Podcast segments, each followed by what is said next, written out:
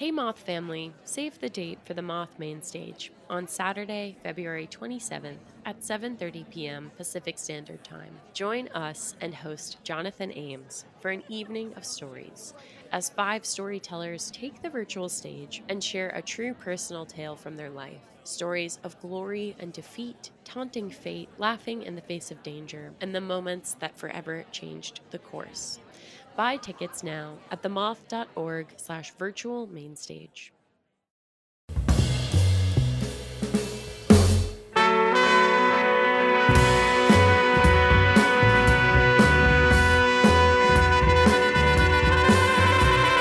From PRX, this is the Moth Radio Hour. I'm Sarah Austin Jenness. When you're mining your past for stories, one way to start is to think of an object that has meaning. In this hour, the object is food. In our four stories, we'll hear about pumpkin pie, beans, New York City pizza, and a suitcase filled with smoked salmon. Our first storyteller, Ritija Gupta, has always been close to her mother's mother. The story you're about to hear involves a quest she was assigned by her grandmother. We were introduced to Ritija by our friends at Story District in Washington, D.C. Ritija shared the story on their stage and then told a version with us at the Moth. Here's Ritija Gupta live in Ithaca, New York. I thought my life was going pretty well until my grandmother called me and said, Ritija, I know you've been having a hard time finding a man, so I think it's time you talk to God. And I was like, I've been paying my bills and I have a decent job. I didn't realize that my life was in need of divine intervention. But okay, Nani, please tell me, how do I talk to God? And she said, Well, you know, there's Lord Shiva, and he's a very good man and God to help single women find their husbands. And I was like, Nani, Lord Shiva, the god of destruction? Lord Shiva, he's, you want him to be my wingman. And she said, Yes. So every Monday, if you fast, he will find you a husband. So I thought about this, and I had a couple of issues. The first is that I'm actually not Hindu. So I was like, is Shiva even gonna take my calls? Oh, no, he's gonna listen to me. But then the other issue was I kind of didn't feel like I wanted to give up food just to get a man. But I did. Thank you. Um, but I did really want to make my grandmother happy. I, I loved her so much, and she loves me so much. And, you know, okay, maybe let's just see what happens. And when this inevitably fails, we can go back to talking about what I like to talk about, like Game of Thrones or cartoons. So the next Monday, I went into the office, walked right by the break room donuts, like, no donuts for me, because Shiv is gonna find me a man. I did great until about after lunch. And then I think my coworkers kind of saw like a look on my face and started to disengage with me. And I realized that by dinner time, I needed to just put myself to bed so I could wake up the next morning and have a meal because I was starving. And then something really weird and unexpected happened. I met a guy. After literally years of not going on a single date, I met a guy who was really, really cute and funny. He had an interesting job. He worked as a White House correspondent, and he seemed to like me. And we went on our first date, walking around DC, enjoying the cherry blossoms and the sights, and liking each other's company. And I was like, this is kind of cool. I just skipped my meals for a couple Mondays, and now I'm meeting this really awesome guy. Thanks, Shiva. On our second date, we went to a restaurant. We're arm wrestling because that's what you do on a second date. And I'm beating him. And then out of nowhere, he slams my arm to the table and, and beats me. And I was like, wait a second, I'm not sure how I feel about the fact that you just kicked my ass. And he looked me in the eye and he said, aroused. and he was right. So I was like, this is a great story to tell my grandkids. This is gonna be amazing.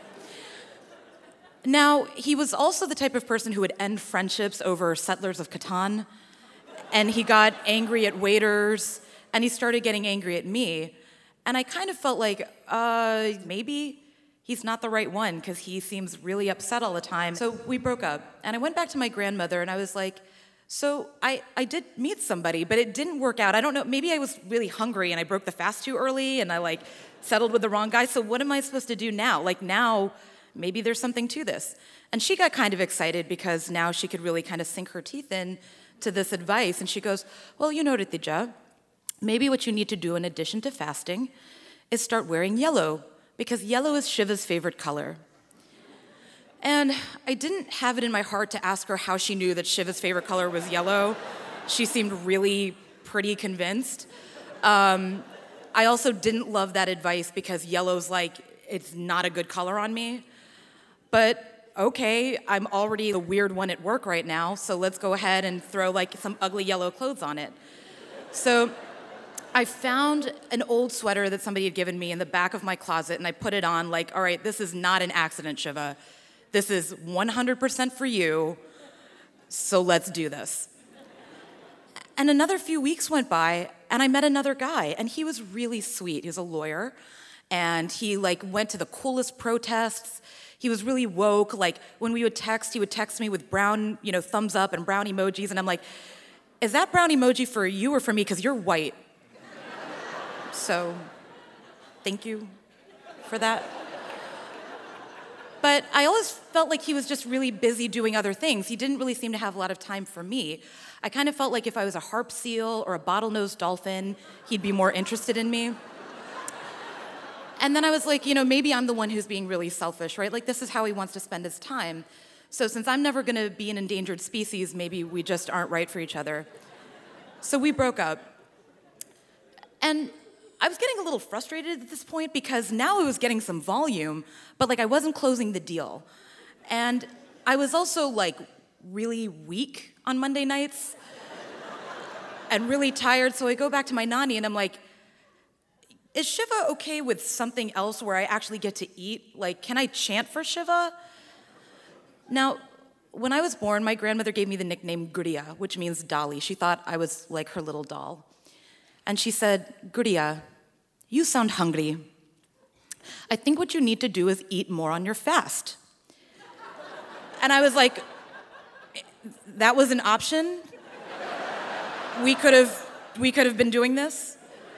Please tell me more. What do you mean eat more on my fast? And she said, "Well, you know that Shiva's favorite color is yellow." Yes, I I know that. So you need to start eating yellow food. So I was like, okay, so I'm gonna just be eating like bananas at work all day on Monday, is what you're saying. And she said, no, no, just eat other yellow foods like, you know, squash and corn and pumpkin pie. And I was like, what? Pumpkin pie? How did pumpkin pie suddenly become sacred food? That, uh, okay, I will sacrifice my body and eat tons of pumpkin pie to find the love of my life if that's what it will take for Shiva. Luckily, now we were around fall and pumpkin pie was plentiful. and a few weeks go by, and I've eaten like a pilgrim's folly of pumpkin pie. And I meet a guy, and this guy is so sweet. He's, he works at an uh, academic journal, he's just really lovely. We laugh at the same cartoons. And I just kind of felt like this is this feels nice. And on Thanksgiving itself, I got to meet his family. I did not eat pumpkin pie at that meal. And we were downstairs, and I was, you know, kind of watching, uh, watching Paul and his cousins play ping pong. And I was just like tooling around on my phone. And out of nowhere, a ping pong ball comes flying at my face. And he, like a ninja, jumps and swats it out of the air to protect me. And I realized at that moment, I was in love with him. and I thanked Shiva for somehow bringing me this amazing man. We dated, I told my grandmother about him, and on our one year anniversary, we decided we were gonna go to Chicago so that she could meet Paul. And I got there a couple days before him, and I said, Nani, I'm so glad you get to meet him. This is really exciting for me. And she said, Ritija, I can't wait to meet him. I'm so glad I want to give him a gift. Either I can give him some Indian sweets or I can give him a $1,000. And I was like, don't do that. Don't, don't give him $1,000. That's going to be really weird. It, that's not a thing that we do. Why don't you give me $1,000 and give him the sweets? So she did that. And he came and visited. I didn't tell him. And we ended up going out to, a dinner, to dinner at a place that my grandmother chose. And I think she thought that I had been feeding him Indian food, so we went to this spicy Indian restaurant. And as he was sweating and crying through the meal, and she was just talking at him, I could see that she was falling in love with him just as much as I had been. A few weeks after we came back to DC, we decided that we were going to move in together, and we went to IKEA. And he's picking out these huge Bjorns and Blargs and whatever. And we're moving into my 400 square foot studio. And I was like, Joanna Gaines couldn't figure out what to do with this. This is insane. What are you doing? Where's all the rest of your stuff gonna go? Like, you're taking over my apartment with all this junk, and then where's the rest of your stuff gonna go? And Paul said, I didn't realize that you thought I was taking over your apartment, and I was just planning on keeping mine and keeping some of my stuff there. And I was like, Oh, so you were gonna keep your apartment too? We hadn't talked about anything. We hadn't talked about the future. I didn't know if he wanted kids. I knew that I really did. I didn't know what he wanted to do with his career. He thought maybe he would move, and I was pretty committed to staying in DC. And I realized that I had been doing this fasting and this kind of sacrifice because I really saw this great future. And he found somebody that he fell in love with, and that's kind of where he was. We weren't on the same page, and we broke up. And as much as I was heartbroken, I was really worried about my grandmother too, because she had so loved meeting him and really cared about him. And I called her and I said, You know, Nani, I have some really bad news. Paul and I broke up. It's, it's okay, but we're not getting back together. Um, but don't worry, I am going to get back to the fasting on Monday. I'm going to find your grandson in law. I'm going to weird out my coworkers again. You know, can't explain what's going on to them, but I'm going to do it, okay? And she said, Ritija, I don't need a grandson in law. I just want you to be happy because Nani loves you and Nani wants you to be happy. I realized that my grandmother had been just giving me advice that, even though I might have thought it was superstitious, it was no weirder than the advice I had gotten from dating books on like waiting three days before you text somebody you like or making a focus group out of your ex boyfriends.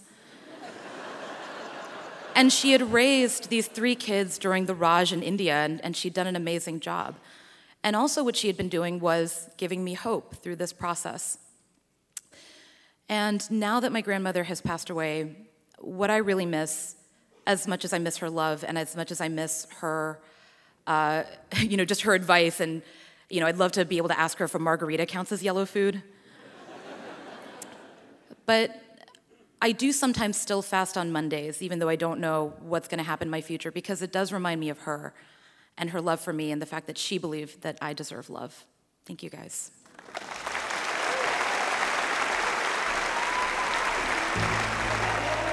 That was Ritija Gupta. Ritija says her grandmother was sometimes sharp tongued with others, but always very soft with her. She took special care of Ritija, sending her packages of Indian sweets when she thought Ritija looked too thin, and recommending regular naps.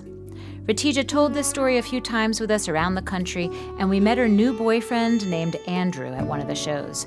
When I told her the story was moving on to radio, I asked what happened to Andrew, and they just got married.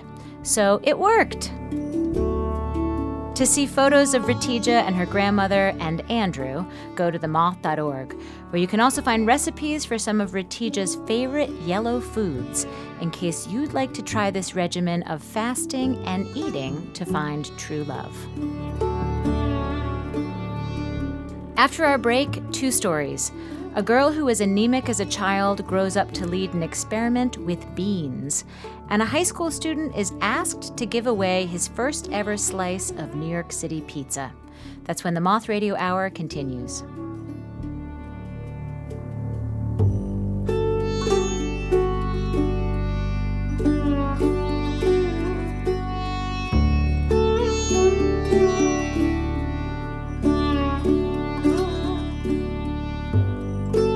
Moth Radio Hour is produced by Atlantic Public Media in Woods Hole, Massachusetts, and presented by PRX. This is the Moth Radio Hour from PRX. I'm Sarah Austin Jenness. This hour is kind of like a buffet, and all sorts of foods are on display in the stories you're hearing. Mercy Lung'aho tells our next story about an experiment in Africa with beans. And a dramatic story about beans is a hard thing to come by. We met Mercy when she was an Aspen New Voices Fellow, and she crafted this in one of the Moth's global storytelling workshops. Here's Mercy live in Washington, D.C.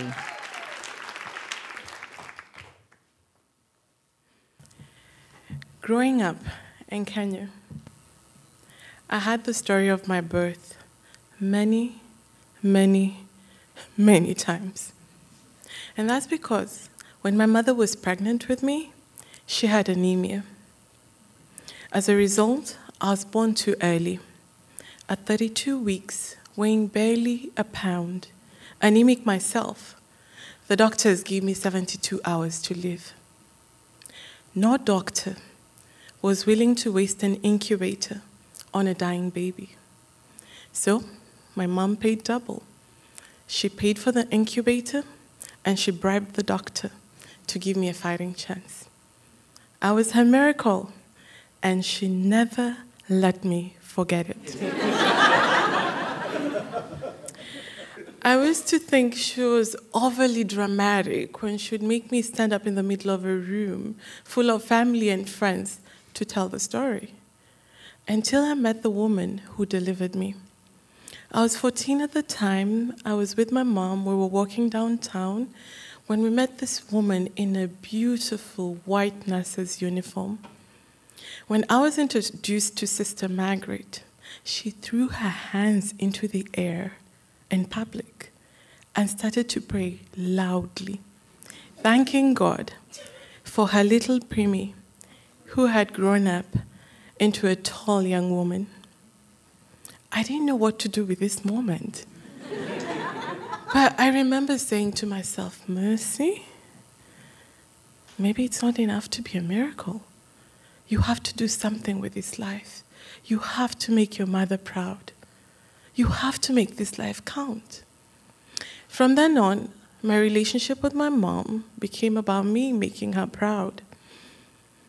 As a young teenager, I resented it. In Africa, if you want to have an impact, you have a choice of three careers. You can either be a doctor, an architect or an engineer. I had grades for all three, but I didn't want to be an engineer. I would have loved to be an architect, but I couldn't draw. So I was happy to join med school. But nobody told me that I wasn't cut out to be a doctor. I wanted to be a pediatrician, but each time I went to see the sick children, they made me sick. When they threw up, I threw up. So the school asked me to move to nutrition. It was the closest thing to medicine. That news crushed my world. It broke my heart. I remember the day that my mother received the letter that I was joining med school. She had told the whole world that her daughter was going to be a doctor. In fact, from that time, she had referred to me as Daktari, Swahili for doctor. So I couldn't imagine how I was going to break this news to her. I remember the weekend I had to go home and tell her that I was going to be a nutritionist. She wasn't expecting me, so when she opened the door, she asked, Daktari, what's wrong? It was a cold evening like today. It was drizzling. I stood there in the night, in the cold, and told her the truth. I remember the look on my mother's face.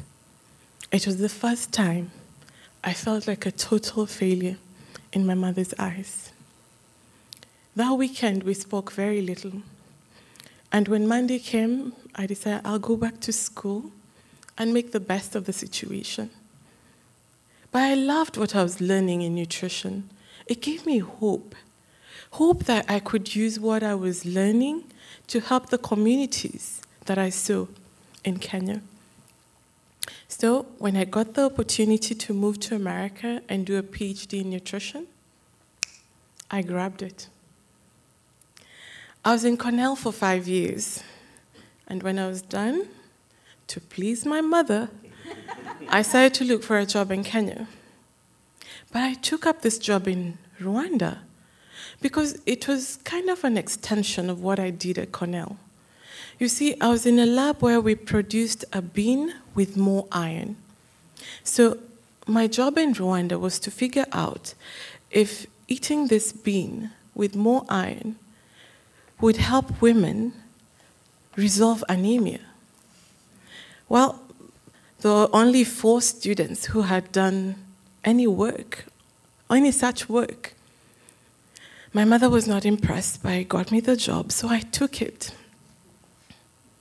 In this study, there were 200 university women aged 18 to 27. I had 135 days to get the evidence, but it wasn't easy. You see, I had this iron biofortified bean and a normal bean that looked exactly the same. I didn't know which girls were taking which bean, so we couldn't cheat. We had to allow the science to work. Did I mention that this study had failed before? At that time, I was a year behind schedule. In fact, a friend of mine had called me to say, Mercy, you're going to get fired. I called my mom looking for comfort, and she said, Baby, you should have listened to me. but you signed up for this, so you better do it. I was screwed. This was a Hail Mary on so many levels that I really needed this to work. I wanted it to work. I remember it like it was yesterday. It was early evening, and as usual, I was setting up for dinner and I was watching the sunset. The girls were streaming in, and I saw her from the corner of my eye. This one girl, she was usually very bubbly, but today she looked upset and she was whispering to her friends. I wanted in on this conversation, so I inched on closer to eavesdrop. She was talking about her monthly period, how it had become regular, consistent, and on time. I mean, I could relate. These things can be an inconvenience in a young woman's life. But wait, why were they talking about this? And it hit me. You see, when a woman has anemia, her brain tells her body to stop the monthly period to reserve iron.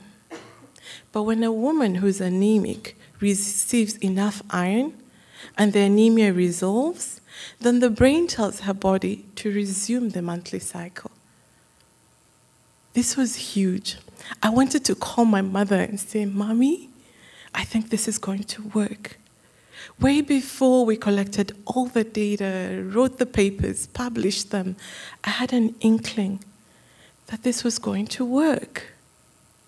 But this moment brought me more than I could ever hope for. My mom was delighted, and I finally understood her.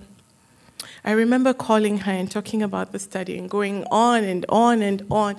And when I paused to catch my breath, she said to me, Baby, watching you fight for your life convinced me that you could do anything you put your mind to. This is what I was trying to tell you your whole life. I remember the relief in her voice as she said, Daktari, I'm proud of you. When you're done, come home.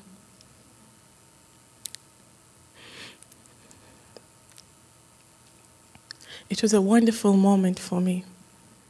Today, there's no more resentment, just love and gratitude for everyday miracles. Thank you.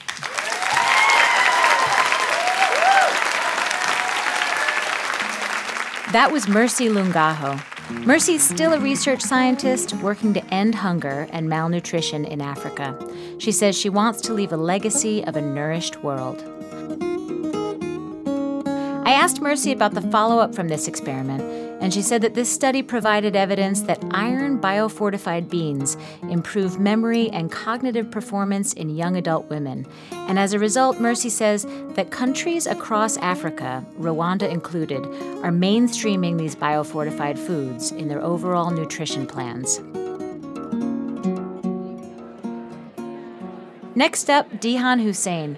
This story takes place four months after he and his family moved to New York City from Bangladesh. Dihan had never eaten pizza, and when he moved to New York, he couldn't wait to get his hands on his first slice. We met Dihan at the International High School at Prospect Heights, a Brooklyn public school for recent immigrant students. Dihan told the story in front of an audience of middle and high school students as part of a partnership between the Moth Education Program and Lincoln Center Education. The theme of the night was learning curves.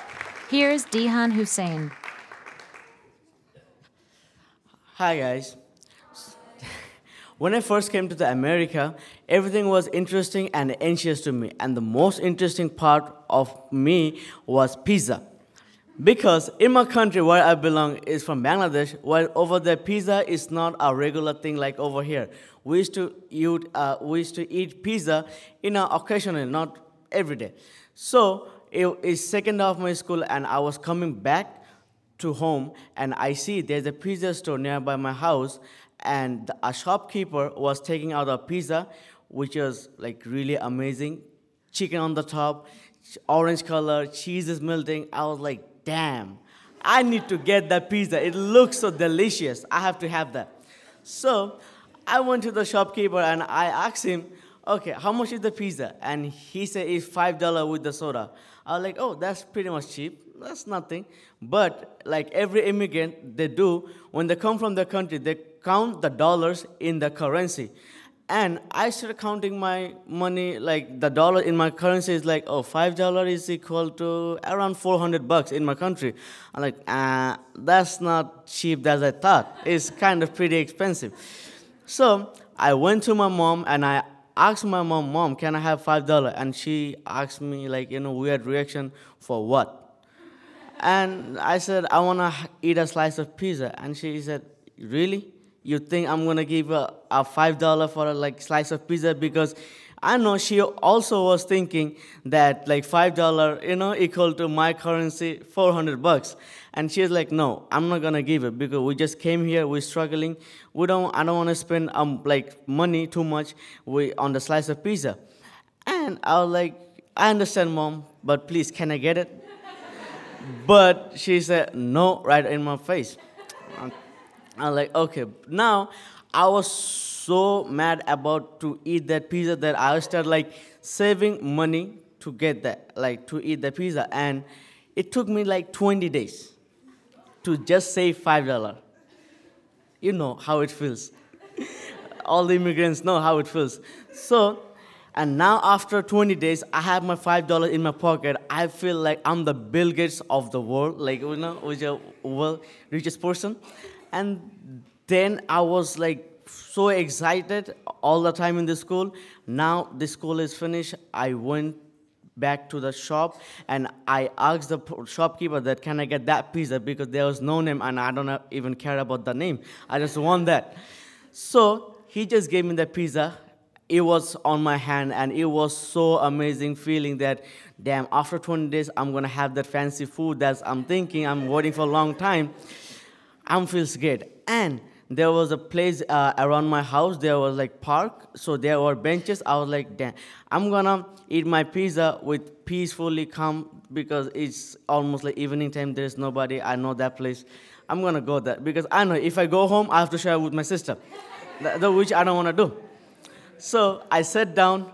I about to open the uh, open the take out the pizza from my bag and i see there's a strange guy further back down staring at me like without any reason. I was like i didn't do anything. Why he's staring at me like this? I'm so pissed because i'm waiting like i waited for 20 days for eat that pizza and now it's in my hand and i can't even eat that. Like so like pissing for me.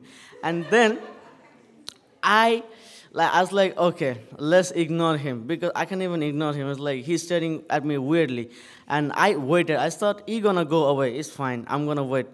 It's f- almost five minutes, but still he's not going. I'm like, hmm. And suddenly I see that he's coming towards me. I was like, no, no, please, please don't come to me. But he, as, as usual, he cannot hear my like you know voice. So he came to me and he was like, uh, "Excuse me, sir, can you have any kind of food or something you could help me?" And I can't even say no because I have food in my hand and he could see it. That's weird, and I'm I'm feeling so like so bad that why you have to ask me that question, like with that kind of food because I'm that kind of a person who never like to share the food, even with my siblings. Never. And if you even look at my food, I'm really mad. I don't like it at all. Then I was like, okay, it's fine. But I look at his condition. He's like, he have ripped jacket, ripped shirt, ripped pant, and shoes. His like soles are out. I was like, okay. But I'm gonna give you a half slice, not the whole thing because I'm gonna eat it because I waited for that long time. And he was like, okay. I teared the uh, slice into half and gave it to him, and he just ate the pizza like so fast, like around 10, 15 seconds. I was, like, I was looking at him, I was like, damn, how? Because the other slice is uh, still on my hand, and I'm still like pretty warm and how he how the heck he like eat that pizza so fast without when you order water or something? Then suddenly i see that the tears coming out of his eyes. And because in sometimes it happens to me when it's uh, winter time uh, tears come out, out of your eyes. So i feel i think it's i thought it's like that. Then i asked him uh, what happened? Like are you sick or something? He said no i didn't eat for more than two and a half days that time, I don't know how I feel, but it I really feel a soft corner for him. I don't know like why he is like that, like and how he's get in this condition, but I feel really bad for him. So I feel bad, but I give him the other slice of my pizza, and like he was so like he felt a kind of peace and and I know that I'm gonna have, if I'm gonna go home, I'm gonna have something to eat. Not fancy like pizza, but at least I'm not gonna starve. But he have no like surety that he gonna eat next time or not, and when he gonna eat. So I gave him the other slice, and we just talk about for a little while. And I look at my watch, and it's time for me to go. And he asked me that, can I get a slight hug? And I see him dirty, but till, okay, that's fine. I'm gonna give you a hug. And that day I realized that it doesn't take a long to help others. A small act of humanity can make our world beautiful. Thank you. That was Dihan Hossain.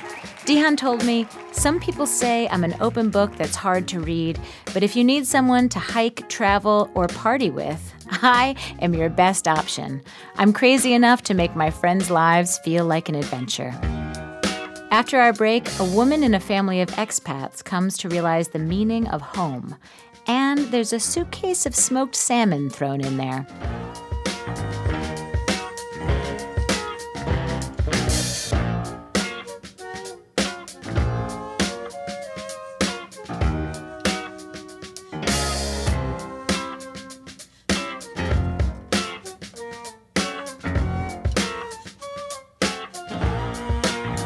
Moth Radio Hour is produced by Atlantic Public Media in Woods Hole, Massachusetts, and presented by the Public Radio Exchange, prx.org.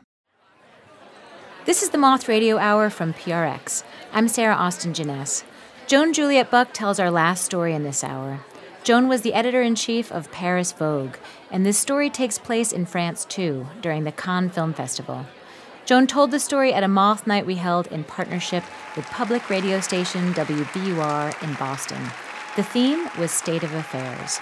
Here's Joan Juliet Buck. Most families have baggage. In the case of my family, it's not baggage, it's luggage. Uh, my family were expatriates. We left America with my grandparents when I was a baby, and we lived in France and we lived in England, and we were always packing and unpacking and coming and going, and nowhere was really home. Then I moved to New York, and after 30 years in Europe, my parents moved back to Los Angeles, but that wasn't home either. And all my life, I've envied people who know where they come from and who know where they belong. There's just one place that kind of feels right. It's Cannes in the south of France. At one point, we lived there, and my grandmother used to love gambling there. She used to go to the casino every night. My dad made movies, my uncle bought and sold movies. I was a movie critic. And the one time of the year that we were all together would be during the Cannes Film Festival in May, with the scent of mimosa on the breeze and the Mediterranean almost the color of summer and all the memories. And then my dad stopped making movies, and it was just me and my Uncle Don. My Uncle Don is kind and he's easygoing and he travels a lot. He's kind of distracted. He gets into scrapes. And one of Uncle Don's most remarkable scrapes is the story of the smoked salmon. One year, Uncle Don was going down to the Cannes Film Festival, and he bought a smoked salmon in London to share with all his friends who were there only once a year. And he packed it very, very carefully in tin foil and plastic, and he put it in his suitcase. And he got off the plane in Nice for the Cannes Film Festival. The suitcase did not get off the plane, the suitcase traveled around the world. The suitcase went to Africa. And when the suitcase came back to the airport, they put it in quarantine. the smoked salmon had melted under the hot African sun. And when my uncle finally picked up his suitcase, the smoked salmon had turned liquid, and everything in the suitcase was just rotting smoked salmon. And he said, I'm never going to pack a smoked salmon again. so, my Uncle Don and I always see each other at the Cannes Film Festival, and we're having breakfast on this particular morning. It's the morning after the end of the Cannes Film Festival. And we're at the Hotel Splendide, which is not Splendide, but it's really sweet, even if the coffee is bitter and the orange juice is sour. And the croissants are so greasy, they fly right out of your hand. And I, I'm loving being in Cannes, and we're both about to go home to different countries. And I say, Uncle Don, don't you wish you lived in Cannes all year round? And he said, oh, you know, why would I live in Cannes all year round? There's no one here. There's no one here in the winter. And I think of my grandmother, Nana, who's buried here somewhere and whose grave I've never seen. And I say, Don, today's the perfect day to take me to Nana's grave. I really want to see it. And he says, ah, I, I can't. I got to put the car on the train and get a plane back to London. And I say, I want to see it. He looks at me very solemnly and he shakes his head and he says, Honey, I can't show it to you. It's been desecrated. My heart stops. The coffee comes up in my throat. I say, Don, you're taking me to the grave. He says, I can't. I got to put the car on the train. But I follow him downstairs and I watch him start his car and it doesn't start. It's a sign. And the mechanic who comes from the uh, garage with the jumper cables says, Monsieur, you have to drive this car for at least half an hour to reanimate the engine. I know that's Nana speaking. I get into the car next to Uncle Don. I say, okay, we're going. What can he do? And we drive past these pink houses, and then we drive past these factories, and then we drive past the factories again. I say, Uncle Don, do you know where the cemetery is? And he says, uh, You know, I haven't been there in a while. So I take, I take the map out of the side of the car door and I flap it open and I say, What's the address? And finally, he remembers the address. And we get to the cemetery. And it's beautiful. Birds are singing, breeze in the trees, and we walk down between monuments and vaults and headstones. And I'm terrified. I'm bracing to see my grandmother's desecrated grave. And finally, my uncle stops walking and he points to the ground and he says, We're here. And on the ground is a little rectangle of earth. It looks like an empty plot. It hasn't been desecrated, it's never been honored.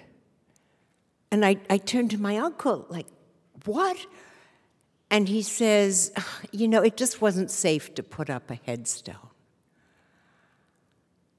And I'm in a fury. I think, why am I the only person in this family who cares? Why am I the only person in this family who pays attention to things?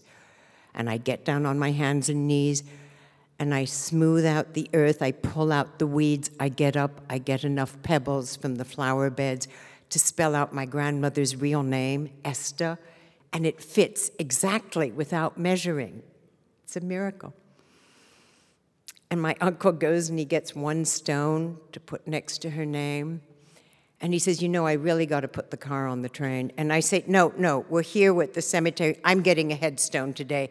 I'm going to that cemetery office by the gate. Uncle Don goes to wait in the car. I go into the cemetery office. There's a guy behind a counter. I give him my grandmother's name, the year she died. The guy goes through his ledger. He says, What year did you say she died? I say 1973. He says, Hmm, this is irregular. She was buried in 1978. Where was she for five years?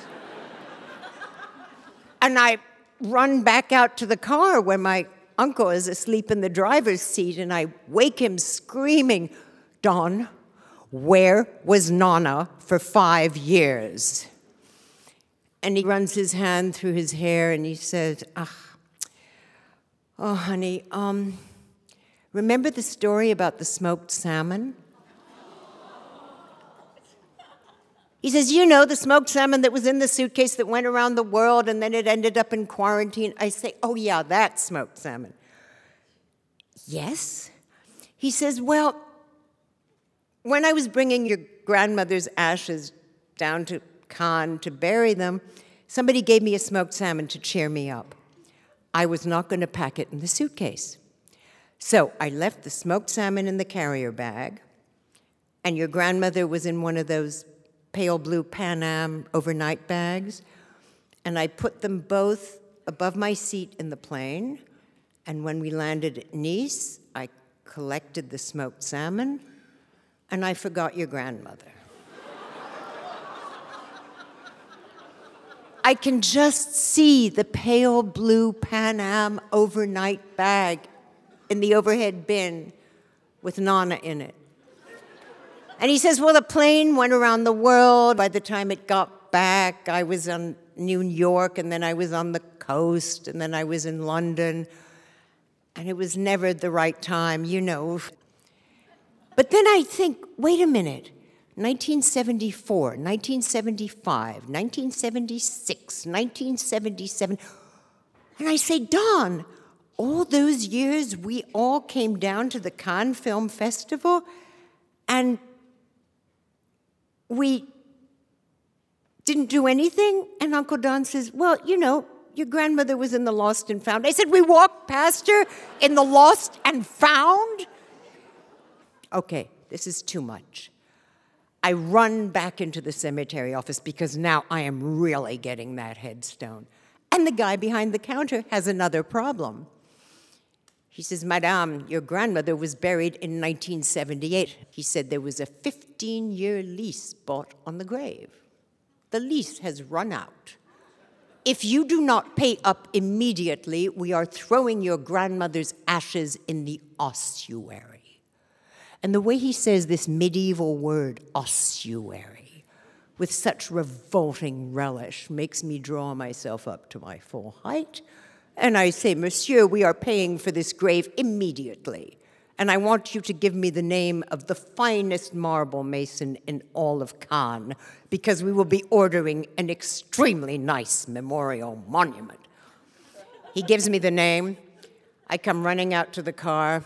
Uncle Don says, You know, I gotta get the car on the train. I say, Yes, but first, you are dropping me at this address. It's the finest marble mason in Cannes.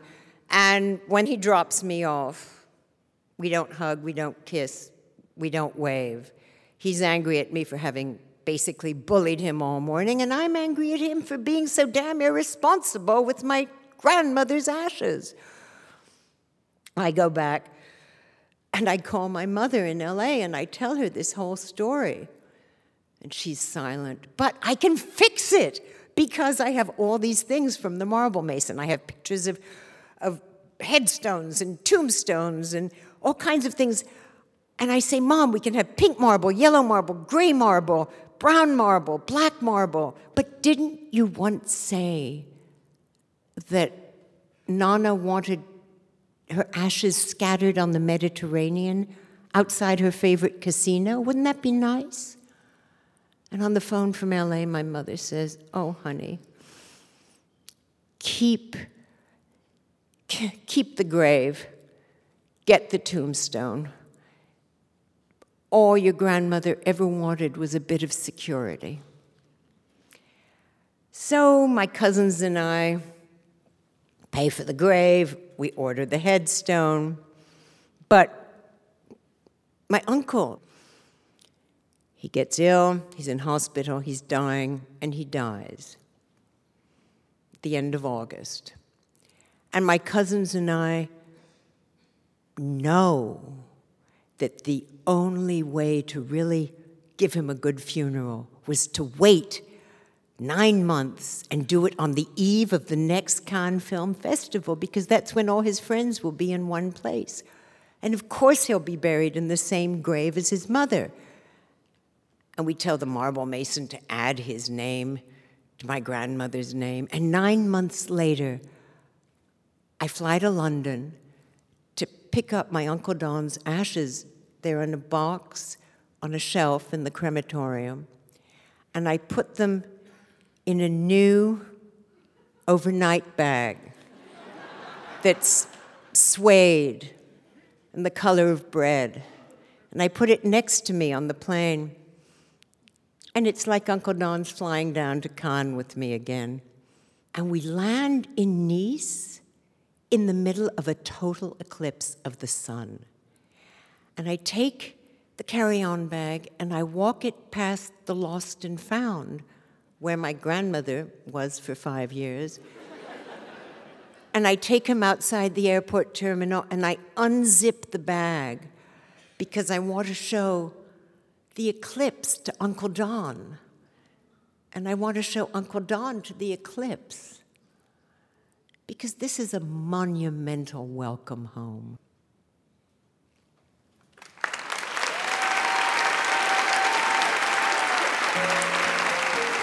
That was Joan Juliet Buck. In addition to being the editor of Paris Vogue for seven years, Joan is an actor and writer. Her memoir, The Price of Illusion, is out now. I asked Joan for an update on her family gravesite. It turns out when Joan's mother died, her ashes were placed in that same grave, and Joan added a marble panel with her name. But when Joan's father died, his wishes were to have her mother's ashes with him in a cemetery in Paris, so Joan moved them. But the marble panel remained in the Cannes cemetery. Recently, one of Joan's cousins unscrewed that marble panel from the headstone, called Joan, and said, You should take it. It's nice marble. It would make a great cheese board. Joan declined. To see photos of Joan, Uncle Don, and the rest of her family in Cannes over the years, and to see other extras related to the stories you hear on the Moth Radio Hour, go to our website, themoth.org. As I mentioned at the top of the hour, we play the object game in some of our workshops as a way to brainstorm stories. And you can do it yourself. Pick one object of yours that has special meaning. Think of how and why that object came into your life. Many times you'll find a spark somewhere in there. And if you come up with a great story, pitch us at themoth.org. So that's it for this episode of the Moth Radio Hour. We hope you'll join us next time.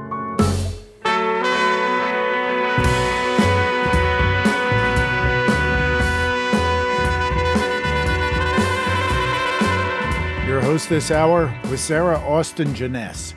Sarah also directed the stories in the show, along with Catherine Burns and Catherine McCarthy. The rest of the Moth directorial staff includes Sarah Haberman, Jennifer Hixson, and Meg Bowles. Production support from Emily Couch. The Moth would like to thank the Bill and Melinda Gates Foundation for their support of the Moth's Global Community Program. Moth Stories Are True is remembered and affirmed by the storytellers. Our theme music is by The Drift. Other music in this hour from Anoushka Shankar, Bruce Cockburn, RJ D2, and Chilly Gonzales.